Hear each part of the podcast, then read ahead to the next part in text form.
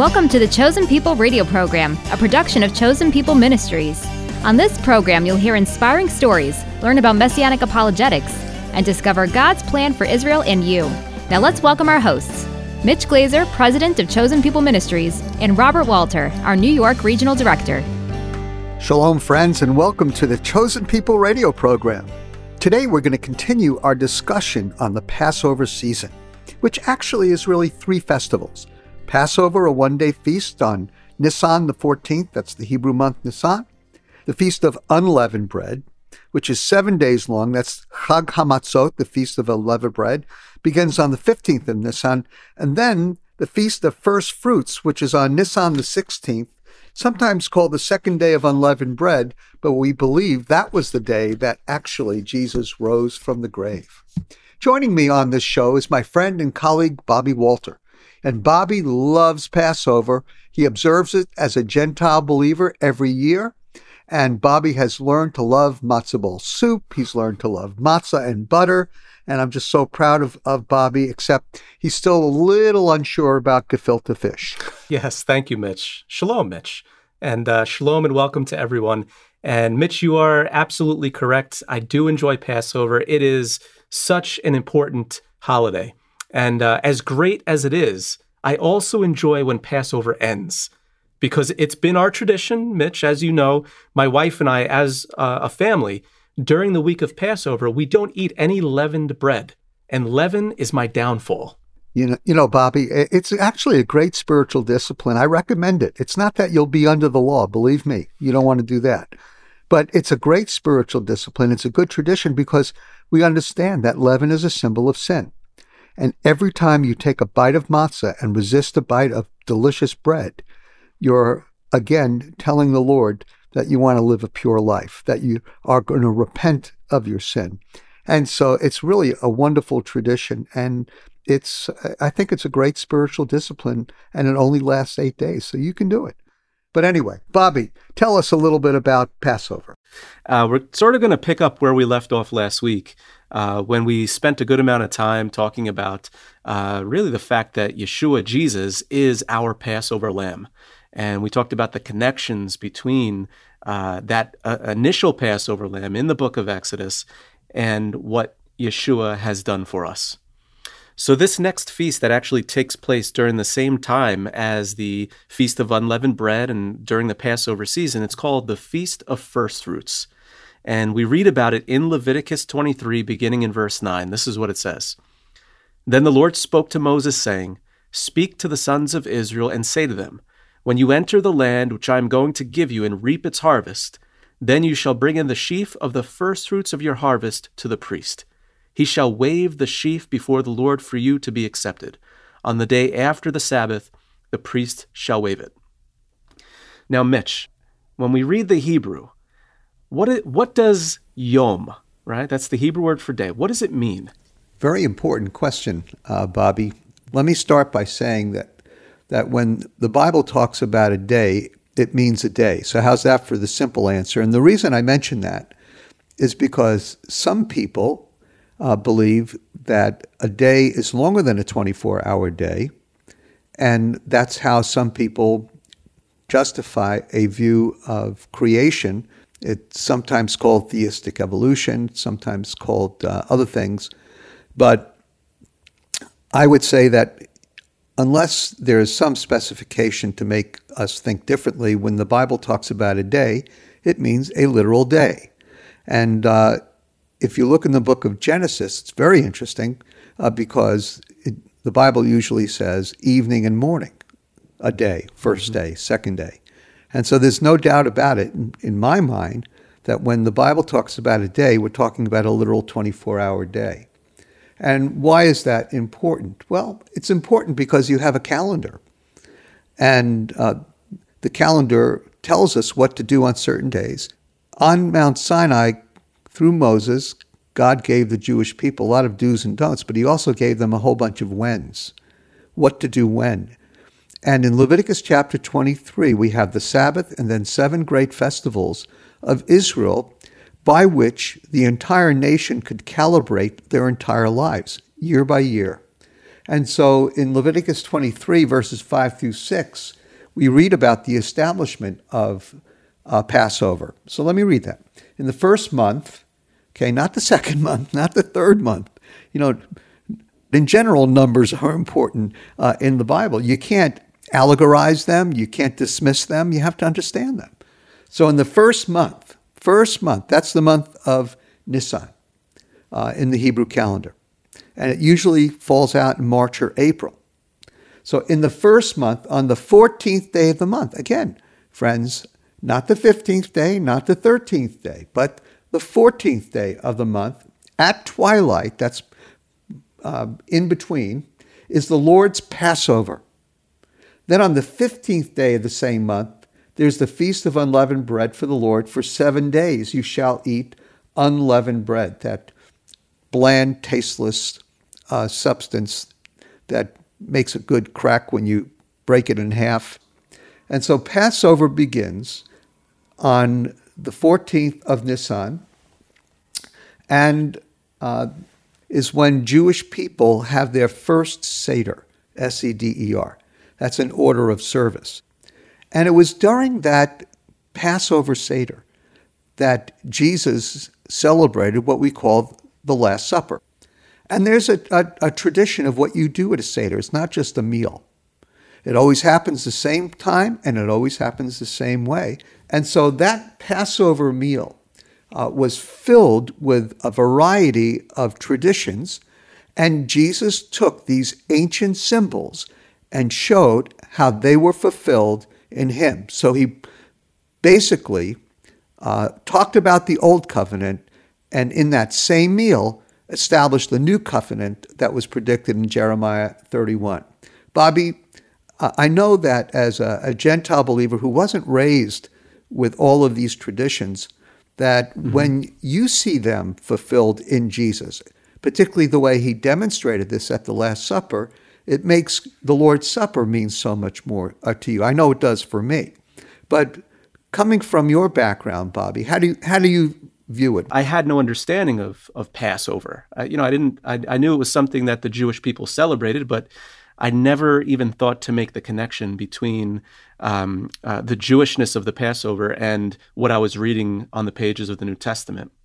It was really when it was pointed out to me that there was great meaning and significance uh, to the matzah, uh, and and that being the bread, the unleavened bread that Jesus used when he said, "This is my body," uh, and, and, really just I, even overall, just looking at uh, the celebration of God's miraculous, awesome deliverance of Israel from slavery in Egypt 3,500 years ago, that being the backdrop of what Jesus was communicating to his disciples about his identity. Right. That he is the, the new Moses, that he is the Passover lamb, that it's his blood that pays the price for our redemption, just like the blood of the spotless Passover lamb was used by God to redeem and deliver Israel from slavery in Egypt.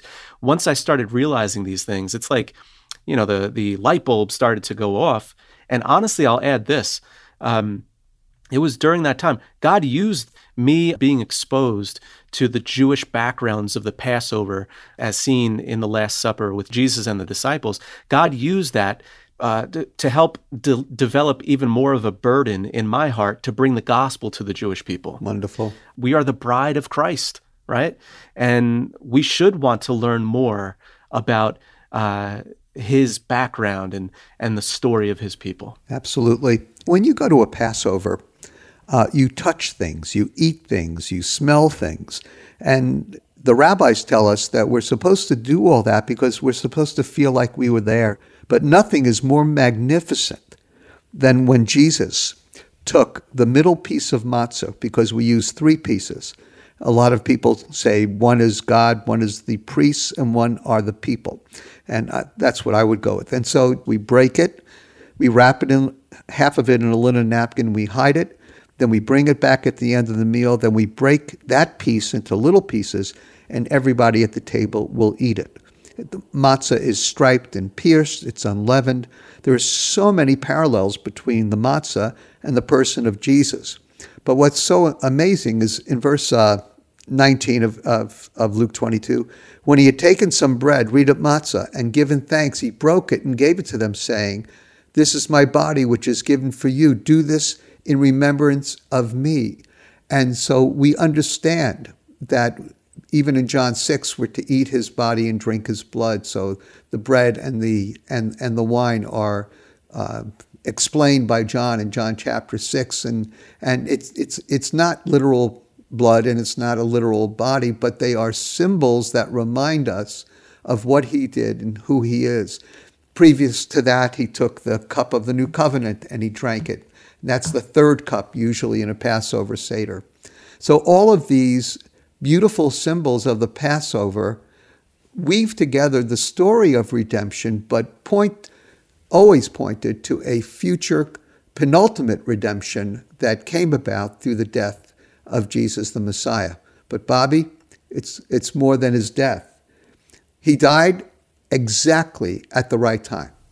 Mm-hmm. In the book of Exodus, chapter 12, the lamb was selected, and then on the 10th day, and then the lamb was to die on the 14th day.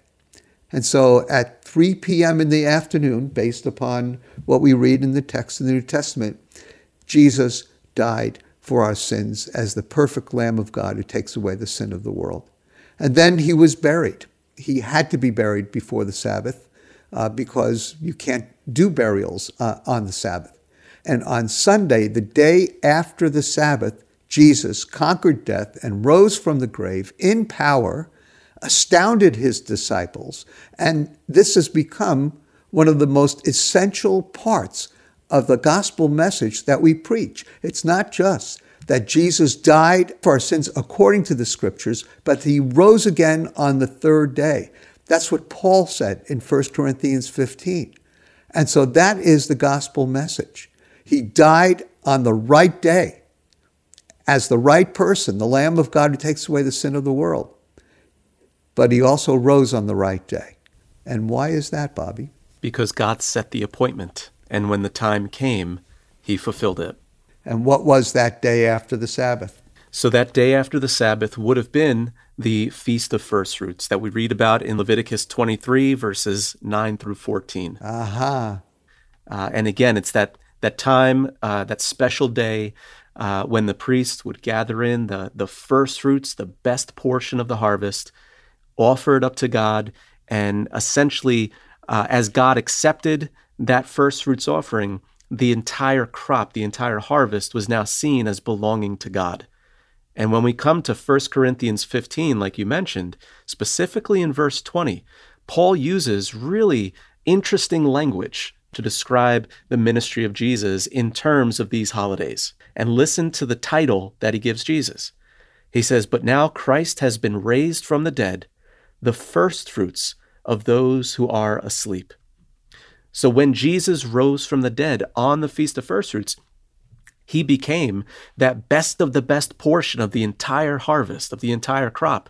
And because his resurrection to eternal life was accepted by God and, and really done in the, by the power of God, uh, now we, as the harvest, we, as the, the rest of the crop, will join him in that same resurrection to eternal life, which is different from every other resurrection that we see in the Bible because he never died again.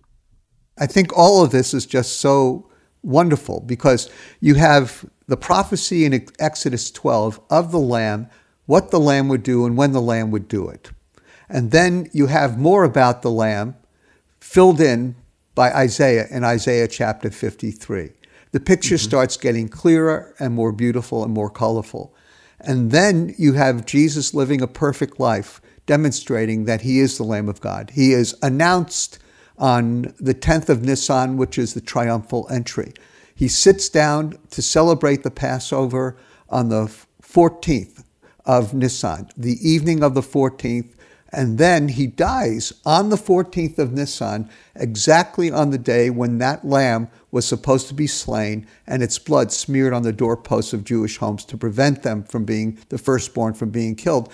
And then he's in the grave parts of three days and three nights, and then he raises from the dead on Sunday, which is first fruit. I mean, you you could say, "Wow, this is very coincidental, isn't it?" Mm. or you could say, "It's absolutely astounding to see the detail uh, by which God uh, demonstrates to us that Jesus was perfect according to the law, and that what Paul said was true, that the Messiah died for our sins."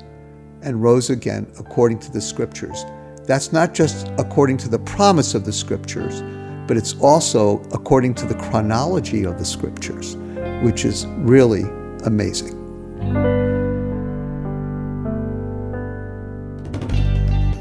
Chosen People Ministries is dedicated to engaging and training local churches for Jewish evangelism. And one of the ways we accomplish this mission is by providing resources and materials that will deepen your understanding of what the Bible actually teaches. And if you'd like to learn more about what the Bible says about the end times and God's judgment, then please call us and ask for your copy of Joel Rosenberg's free booklet, Pestilence, Plagues, and Pandemics. It's available right now, and all you have to do is visit us online at chosenpeople.com slash radio. That's chosenpeople.com slash radio. What the Bible has to say about these topics is so vitally important to us in these times. So ask for Joel Rosenberg's free booklet, Pestilence, Plagues, and Pandemics What Does the Bible Teach? when you call 888 293 7482. That number again is 888 293 7482. Thanks. We look forward to hearing from you soon. Welcome back. You're listening to The Chosen People. And today we have a special treat for you a song to celebrate Passover by Aaron Shust. Aaron is a dear friend of ours, and we know that you're going to really enjoy today's special musical selection. We love Aaron and we thank God for him, and he's another Gentile believer who has a deep passion for the salvation of Israel, and I hope that this song blesses you.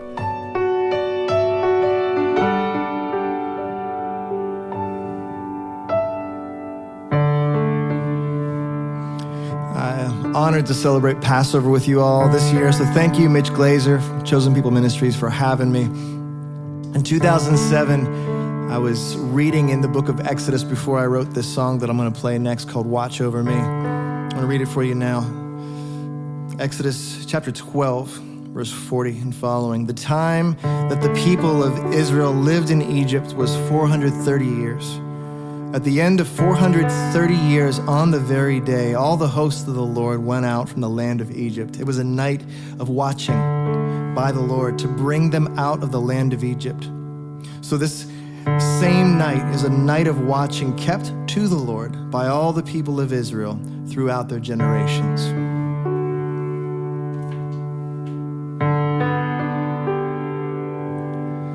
I was lonely waltzing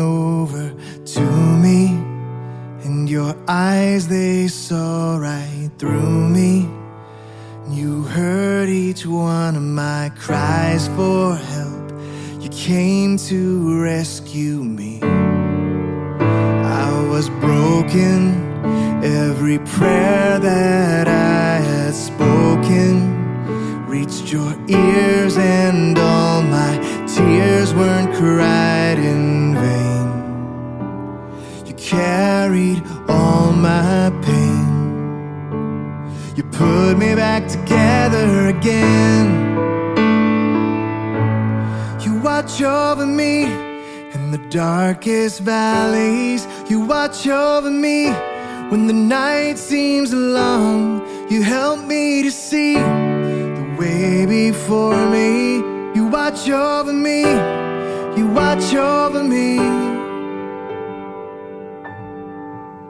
Always faithful to be leading at this moment, children, though I've wandered astray from your infinite ways. You've never left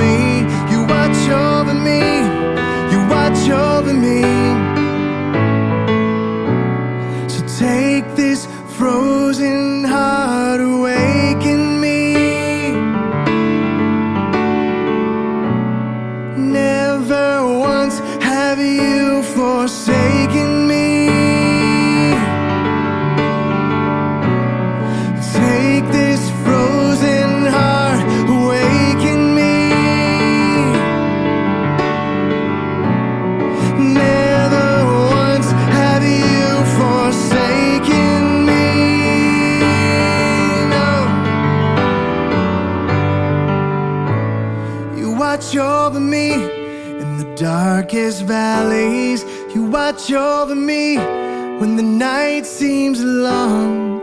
You help me to see the way before me.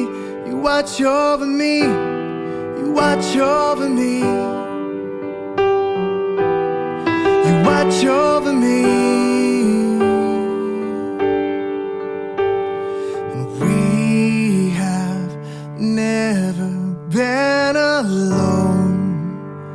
We've never been alone.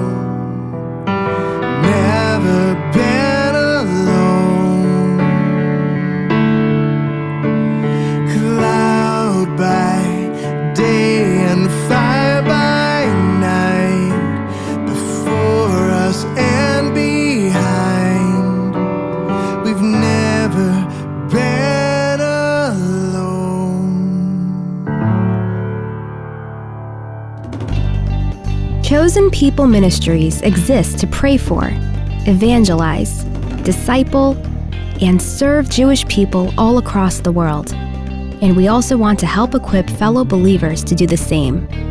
Our mission was founded in 1894 by Rabbi Leopold Cohn, and we have a zeal to share the knowledge of Yeshua, Jesus the Messiah, with God's chosen people.